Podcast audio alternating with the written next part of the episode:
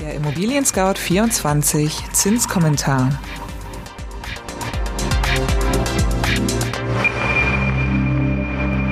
Hallo, liebe Hörerinnen und Hörer. Mein Name ist Konstanze Renken und ich wünsche Ihnen ein frohes neues Jahr. Ich freue mich, dass Sie auch in diesem Jahr wieder dabei sind und den Zinskommentar im Januar 2020 von Immobilien Scout 24 anhören. In diesem Podcast-Format wollen wir Sie über die aktuellen Zinsentwicklungen informieren und schauen uns auch an, was sonst so auf dem Finanzmarkt los ist. Und dabei stellen wir uns immer auch die Frage, welche Auswirkungen hat das auf die Bauzinsen? Der Podcast eignet sich darum neben allen Interessierten, vor allem für Leute, die eine Immobilie kaufen oder bauen möchten und dafür eine Baufinanzierung benötigen. Der erste Zinskommentar des Jahres steht unter dem Titel wird 2020 ein gutes Jahr für die Baufinanzierung? Doch zunächst wie immer das Wichtigste in Kürze. Erstens. Christine Lagarde, die neue Chefin der EZB, behält die Geldpolitik ihres Vorgängers bei. Zweitens. Gleichzeitig kündigt sie an, einiges anders zu machen. Zum Beispiel steht eine nachhaltig orientierte Geldpolitik im Raum. Und drittens. Im Jahr 2019 fielen die Bauzinsen dramatisch. Zum Jahreswechsel stiegen sie leicht an. Nachdem die Champagnerduschen getrocknet und die letzten Silvesterraketen verraucht sind, fragen sich so manche Kauf- und Bauwillige, wie wird das Jahr 2020, wenn es um Zinsen geht? Wahrscheinlich wird sich erstmal gar nicht so viel ändern. Und das, obwohl ein für die Zinswelt wichtiger Posten neu besetzt wurde. Der bei vielen Marktteilnehmern nicht sonderlich beliebte Mario Draghi nahm seinen Hut und Christine Lagarde übernahm den Chefsessel bei der Europäischen Zentralbank EZB. Am 12. Dezember 2019 leitete sie ihre erste Zinssitzung und alle waren gespannt, was sie anders machen würde. Christine Lagarde ist eine Art Feuerwehrfrau in Europa. Als die Finanzkrise alle überrollte, dirigierte sie das Finanzministerium in Frankreich als die Spitze des Internationalen Währungsfonds IWF ausfiel, kam Lagarde und machte einen guten Job, krempelte den IWF um und stemmte zu großen Teil die Rettung Griechenlands. Nun ist sie Big Boss in der EZB. Oberflächlich gesehen wird sich zunächst nicht viel ändern. Die ultralockere Geldpolitik von Vorgänger Draghi bleibt bestehen.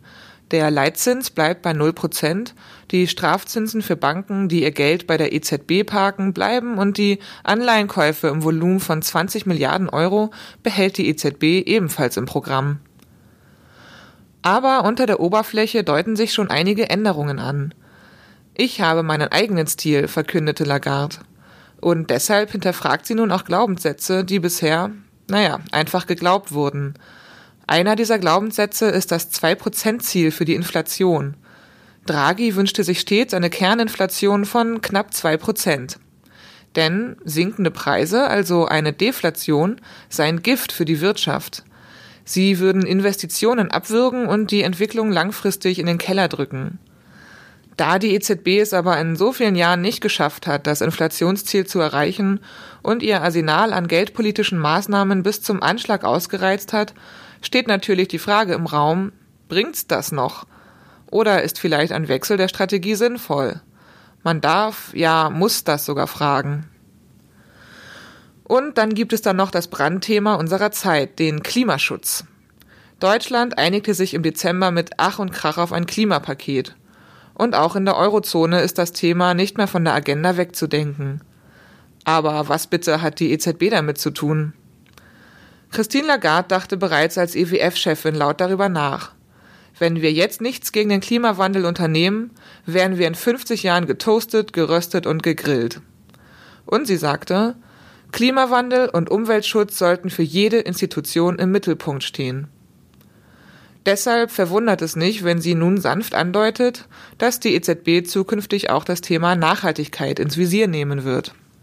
Sofort zückten rund 60 Nichtregierungsorganisationen und europäische Institutionen, darunter das Potsdam Institut für Klimafolgenforschung, der Club of Rome und das Stockholm Resilience Center, die digitale Feder und schrieben ihr einen offenen Brief, In dem forderten sie, dass die EZB künftig kohlenstoffintensive Vermögenswerte schrittweise aus ihren Portfolios streichen solle. Alles, was mit Kohle zu tun hat, solle am besten sofort verkauft werden. Die EZB als grüne Zentralbank, die nur noch Anleihen nachhaltig wirtschaftender Unternehmen kauft? Diese Vision gefällt vielen, aber nicht allen.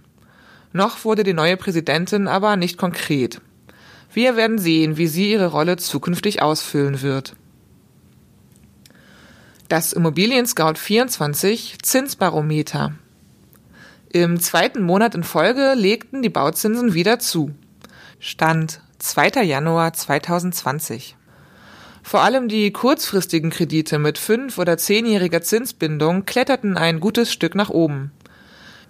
Die besonders kurzfristigen Darlehen über fünf Jahre stiegen gar um 0,1 Prozentpunkte auf 0,58 Prozent. Etwas weniger stark stiegen die Zinsen mit zehnjähriger Bindungsfrist. Bei ihnen ging es von 0,65 Prozent auf 0,71 Prozent. 15-jährige Darlehen verteuerten sich ebenfalls. Mit 0,99 Prozent kratzten sie wieder an der 1-Prozent-Marke. Das ergibt ein Plus von 0,03 Prozentpunkten im Vergleich zum vergangenen Zinskommentar. Ebenfalls um 0,03 Prozentpunkte verteuerten sich die Darlehen mit der 20-jährigen Zinsbindung. Für sie geht es rauf auf 1,18 Prozent. Die Bilanz 2019 war ein besonders gutes Jahr für die Baufinanzierung. Wenn Sie unseren Podcast regelmäßig hören, dann kennen Sie das Ritual schon. Zum Jahreswechsel blicken wir nochmal zurück und vergleichen den Stand des Immobilien Scout 24 Zinsbarometers auf Jahresbasis. So wird recht deutlich, ob es im Jahr 2019 eher bergauf oder bergab ging, weil alle Verwerfungen im Laufe des Jahres herausgerechnet sind. Betrachtet man die Endstände, so haben sich die Zinsen teilweise dramatisch verändert. Besonders die langfristigen Darlehen reduzierten sich um geradezu sensationelle 0,63 Prozentpunkte. Es ging aufs Jahr gerechnet überall mit den Zinsen bergab. Und zwar kontinuierlich. Zur Freude der Bau- und Kaufwilligen gab es diesmal auch keine Zinshochs in den Sommermonaten. Im Herbst erreichten alle Zinsen ihren Tiefstand. Und erst in den letzten beiden Monaten des Jahres stiegen die Zinsen moderat an. Ist jetzt also Panik angesagt? Halten Sie uns auch 2020 die Treue und schalten Sie regelmäßig unseren Podcast ein.